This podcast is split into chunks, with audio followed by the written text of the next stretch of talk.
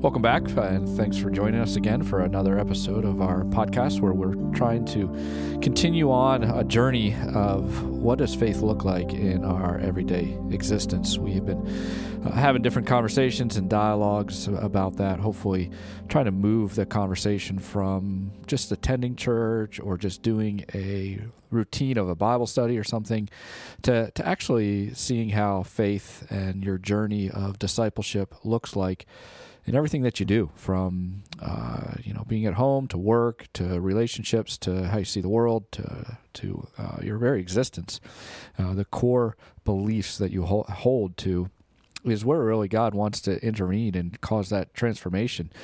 And so we're on this journey. And if you've uh, been with us before, you know I'm Pastor Dan Hertzler. I'm the pastor at a church called Refuge Church in Manor, PA. And I got two guys with me.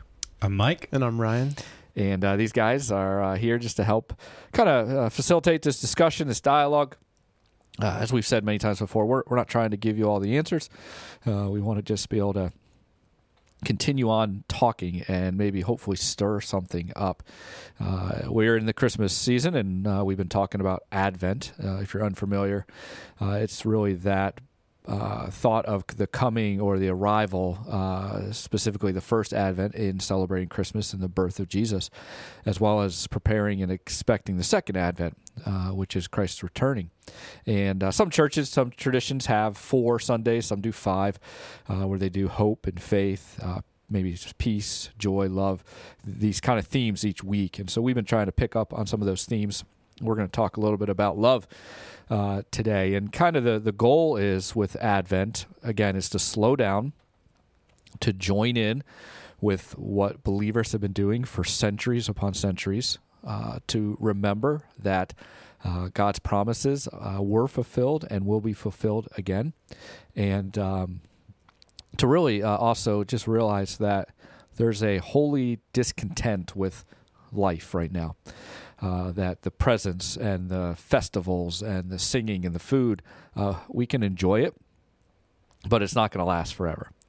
and we recognize those things fade away. This life is not made for us because it's a temporal life, and that we were created for eternity. And so when we celebrate and enjoy these things, we enjoy them. We know they're going to fade away, but it longs us for something more eternal. And so that's kind of why Advent's so important and uh, it's a great thing to uh, recognize to to put into your everyday rhythms of life. And as we said, uh, this theme and this idea is love, and uh, we know that. Uh, the English word love is kind of limited. Um, you can, in one breath, say you love green beans. Well, maybe not. Well, Ryan, you probably yeah, would, right? Yeah, yeah, they're pretty good. Mike, you love green beans? I mean, depends on how they're prepared. gotcha. I don't like the canned stuff.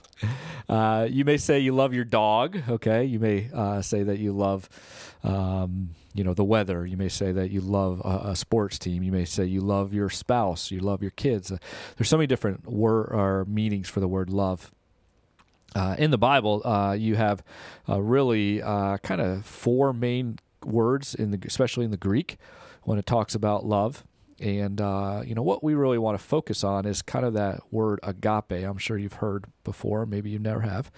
Uh, it's that unconditional love, that love that is given uh, as a choice, not dependent upon the other person and not um, seeking something in return. So, uh, if you think about that, most of our relationships have some transactional part to them. Uh, we do something, we expect something in return. Uh, if you don't believe that, well, uh, I'd, I'd, love to sit down and talk with you maybe a little bit more. It's one of the things it's really hard to get fully away from, but um, we recognize that you know uh, that's how kind of this world works. And yet, God did something very, very unique. Uh, kind of just turned things upside down by making uh, this unconditional transaction where He gave everything. And He demonstrated that by the giving of his son. And so that is the basis of this love that we're talking about. This uniqueness of what God did that's so unlike everything else we experience. Um, and and it manifested itself. It made itself known in the story of Christmas. Um, guys, uh, you know, just kind of throw it out to you. I don't know. You guys can uh, arm fight who wants to go first here, uh, point at each other. But uh, you know, when when you think about that uniqueness of love that God demonstrated in this way, and the breaking of the transaction, uh, or how different it is from what most people experience love. Um, kind of, what are some thoughts? What what are some ideas that come to your mind? Yeah, uh, I I think the one of the things that comes to my mind is as I listen to you talk. You mentioned um, that we're all kind of used to a transactional um, a transactional aspect that comes to uh, love and our relationships, and I think that's because we have almost disordered relationships. And I'm not necessarily talking about priorities, but our relationships are very transactional, right? Like to kind of beat a dead horse a little bit. Whereas I think what we see with God is he's rewriting the script, but he's almost not even rewriting it. He's simply pulling the veil back and saying, "Okay, you got the the reality that you are relational creatures and you live in relationship with one another. You have that basic idea, okay, but you've got it twisted in terms of how you're actually relating to one another. You're mm-hmm. you're doing a um, I give this and therefore um, you reciprocate. And if you don't, that's an offense to me or an affront to me. Whereas I think what we see with God is there is this unconditional gift. Yeah. And that that is how we ourselves um, are really meant to orient also to God and to the people around us. In fact, Augustine um, as he was writing on Christian doctrine, uh, really argues, and I think well, that as you go through Scripture, as you're studying God's Word, all of it, and I mean, it's what Jesus said, right? But like all of it should be pointing you to mm-hmm. the love of the Lord your God with all your heart, your mind, your soul, your strength, right? The great Shema we find in Deuteronomy. And then also to love your neighbor as yourself, which is what we find in Leviticus. It's it's wrapped up um, in those two commands. And so as you think about that and how that applies to your life, like that framework greatly reorients um, how we live in relationship with one another. Yeah, that's good. That's good thought, Ryan. And it's it's funny you said that too because I was just reminded, you know, in in John when Jesus says to the disciples, "A new commandment I give to you, that you love one another." Yeah. But you know, they would they would be thinking, well, that's not a new commandment, Jesus. That's an old commandment. But what made it new in a way was he says, just as I have loved you. You know, there was this newness of love that was seen, that was manifested in the person of Jesus. No greater love is this that one will lay down their life for their friends. Mm. You know, but then he Jesus keeps elevating what love means, love your enemies. You know, and so it's just like he completely flipped on its head what we can so easily think of as love those who love you you know mm-hmm. love those who you enjoy being around love those who you can get something great from you know and, and i think it just put it into this perspective of for god so loved the world who was his enemy yeah. you know and, and i think it just really um, that commandment is what enables us to actually love like Jesus. Yeah. You know, him giving us that that new commandment is hey, you've seen, you've received my love in an unconditional way. Now, love me, love others. You know, it sounds easy, but you know, sometimes it's easier, sometimes it's harder. Uh, but it's what we're called to. Yeah, and then you, you throw in this this interesting uh, dynamic of, of him coming as a baby. Mm-hmm. Um, so we're talking about flipping love around or upside down, but now really in two aspects. I think that the fact that him coming as a baby, one is that's God's plan to defeat sin and death, which you know none of us would would ever really process that. We would think you know you need the biggest weapon, the biggest sword, or the the strongest thing, and yet God is demonstrating. I am demonstrating the strongest thing because I can do it through a baby you know the the the most in a sense useless thing possible. Like a baby can't survive on its own can't do anything. Um, and it is dependent upon a mother, dependent upon caregivers, and, yet this is this is how God enters in His plan. And then the other part of it is it's you know this invitation to think the God of the universe who you know rightfully so we see in in times just his bigness you know you think of Moses and you know wanting to see God and and um, God says you can't I'll just pass by you and you glow like just the mag uh, the the majesty and the and the the sovereignty the the all of God Yet God says, "I'm going to enter into a baby." The invitation for you to come and and um, see me and and be in relationship with me is a baby. It is the least again threatening thing possible. You don't have to climb the mountains. You don't have to, you know, pass the test. You don't have to enter into the the holiest of temples to find me, but I will come to you as a baby. Like when we reject that, we're rejecting the ultimate form of invitation and love that could possibly be given. We're not rejecting, um, you know, this unknown God. We're not rejecting this fearful God in that moment. We're not rejecting uh, this distant uh, f- uh, away from God. We're rejecting a baby, and this is what God does, and, and this is His love for us. Um, I want to just read First John four and uh, send it back to you guys. Uh, give you guys a chance to think a little bit. Just think practically. How do we put this in? But you know, just just want you to kind of think about First John four. Uh, there's a few verses in here, that, uh, and I just want to read them to you. It says, "This is how God showed His love among us. He sent His one and only Son into the world that we might live through Him. This is love." Not that we love God, but that He loved us and sent His Son as an atoning sacrifice for our sins dear friends, since God love so loved us, we ought we also ought to love one another. We love because He first loved us. So, how do we put this into a practical sense? Well, what what are some steps? What are some ideas? What are some things you guys have learned? Um, you know, how, how do we move uh, this idea and this thought as we ponder it and and, and we think about this? Uh, how do we love or receive this? Uh, what do we do? I mean, I I would um, suggest that you try to eat the elephant one bite at a time. Um, I think we we hear the teachings of Scripture that are good and right and true that say that you need to love your enemy, hmm. and we're like, man, that's really hard. Hmm. I don't know how I'm going to do that.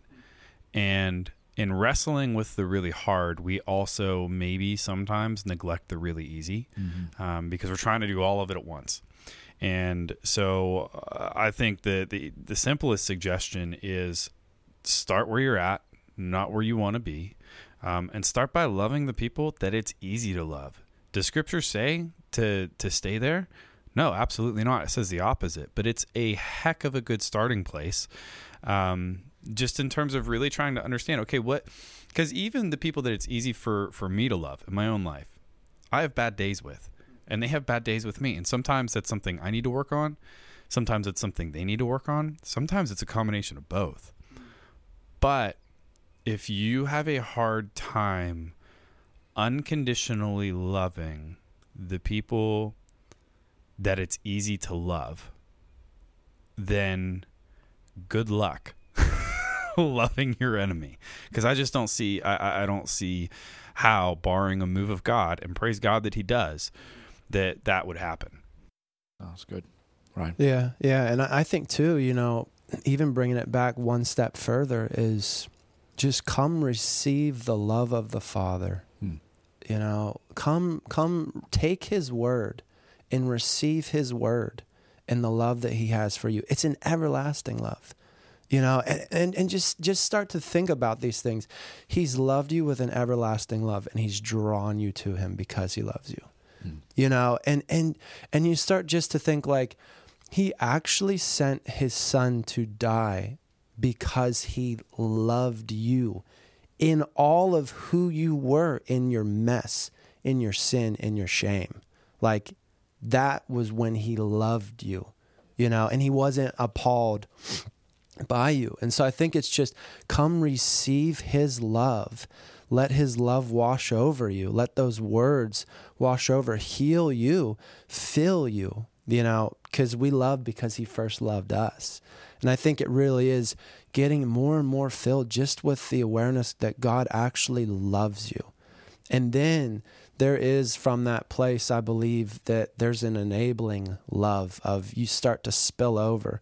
You got too much of God's love that can't just stay in, you know, and, and you start just naturally, maybe some days better than others, but you know, I think you have a fighting chance to start loving those around you, you know, and, and I think it really does start from that place of, God, I need you to show me or remind me, remind me that you love you. You know, I know it's true, but God, could you remind me this morning? Um, you know, and then I think from there, you, just being in that place of, okay, God, now help me to see who are the people you're calling me to love today. Hmm. You know, show me those people. Hmm. You know, I want I want to be like you to them. That's good. Now, I like how you both, you know, um, think this through because, you know, like you said, Mike, you know, there, this can be bigger and it can feel overwhelming and, and never get anything done. And yet, you know, Ryan, you're recognizing as well too. We gotta, we gotta really, um, I don't want to say feel it, but we gotta, we gotta embrace it. We gotta receive it.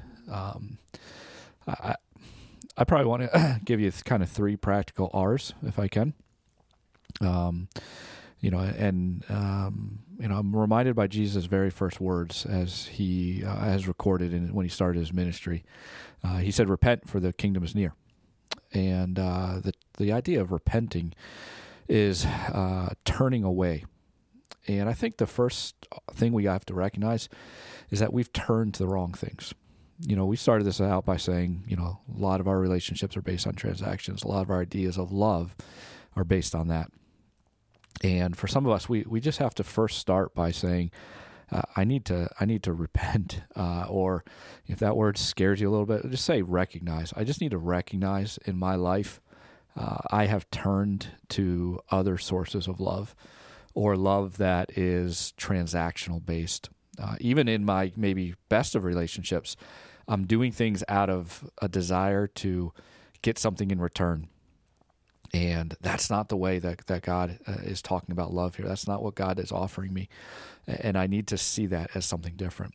Um, you know, from that moment, um, then I, I, think I think you got to reset. So, so if you want to recognize, repent, and then you reset. So now I got to reset myself towards the love that God is talking about. This is a little bit kind of what you were saying, Ryan. Uh, I gotta I gotta embrace it. I gotta receive it. Uh, I have to I have to reset, reorientate everything uh, to that, and and that's gonna maybe take some work. That's not just an easy thing to say because that might be painful because you've been doing things a certain way for a long time. This is why none of us, well, I shouldn't say none of us, but this is why a lot of us struggle with actual change we we just have surface level change. We just do something just to kind of kind of entertain ourselves. We don't actually change because we don't let the hard work of realizing I have to reset.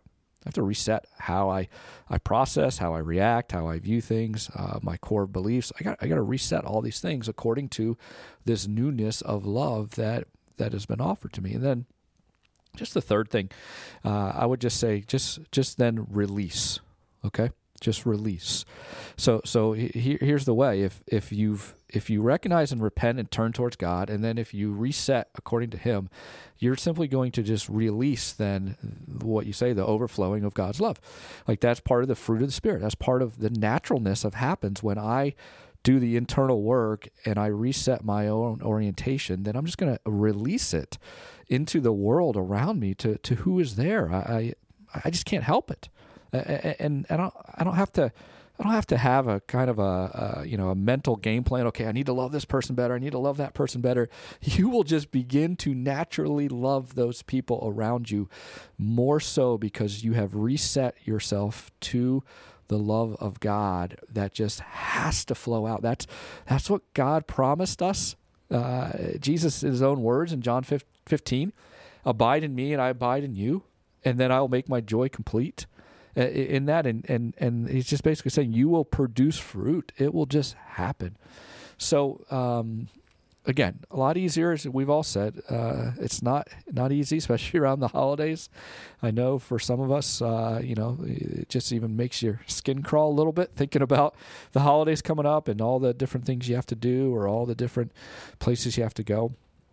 But I think if you really take the time to to recognize maybe you've given into false ideas, to to reset, uh, reorientate yourself according to, to to the love that God has given to us, and then just let it release itself. Let let it just flow from you. Um, this this might be an opportunity where Advent can can not just be a, an activity you do, but it can be part of that transformation, or uh, you know, kind of a bigger word. Sometimes we'll use sanctification uh, of what God is doing in your life, and so you know, if there's anything we can do uh, through this journey. Uh, you know, we would love to be able to do that. If you ever want to just email us, you can email us at info at churchrefuge.com. Maybe just just say, hey, can you pray for me? Or uh, you know what, I got I got a tough uh, next few weeks. I could use some extra prayer. We'd love to be able to do that. We're we're not here with all the answers and all the wisdom in the world. We we screw up uh, every single moment, but uh, the the process, the journey, the stirring something on. That's our goal, and so hopefully uh, maybe you were stirred a little bit today. But thank you again.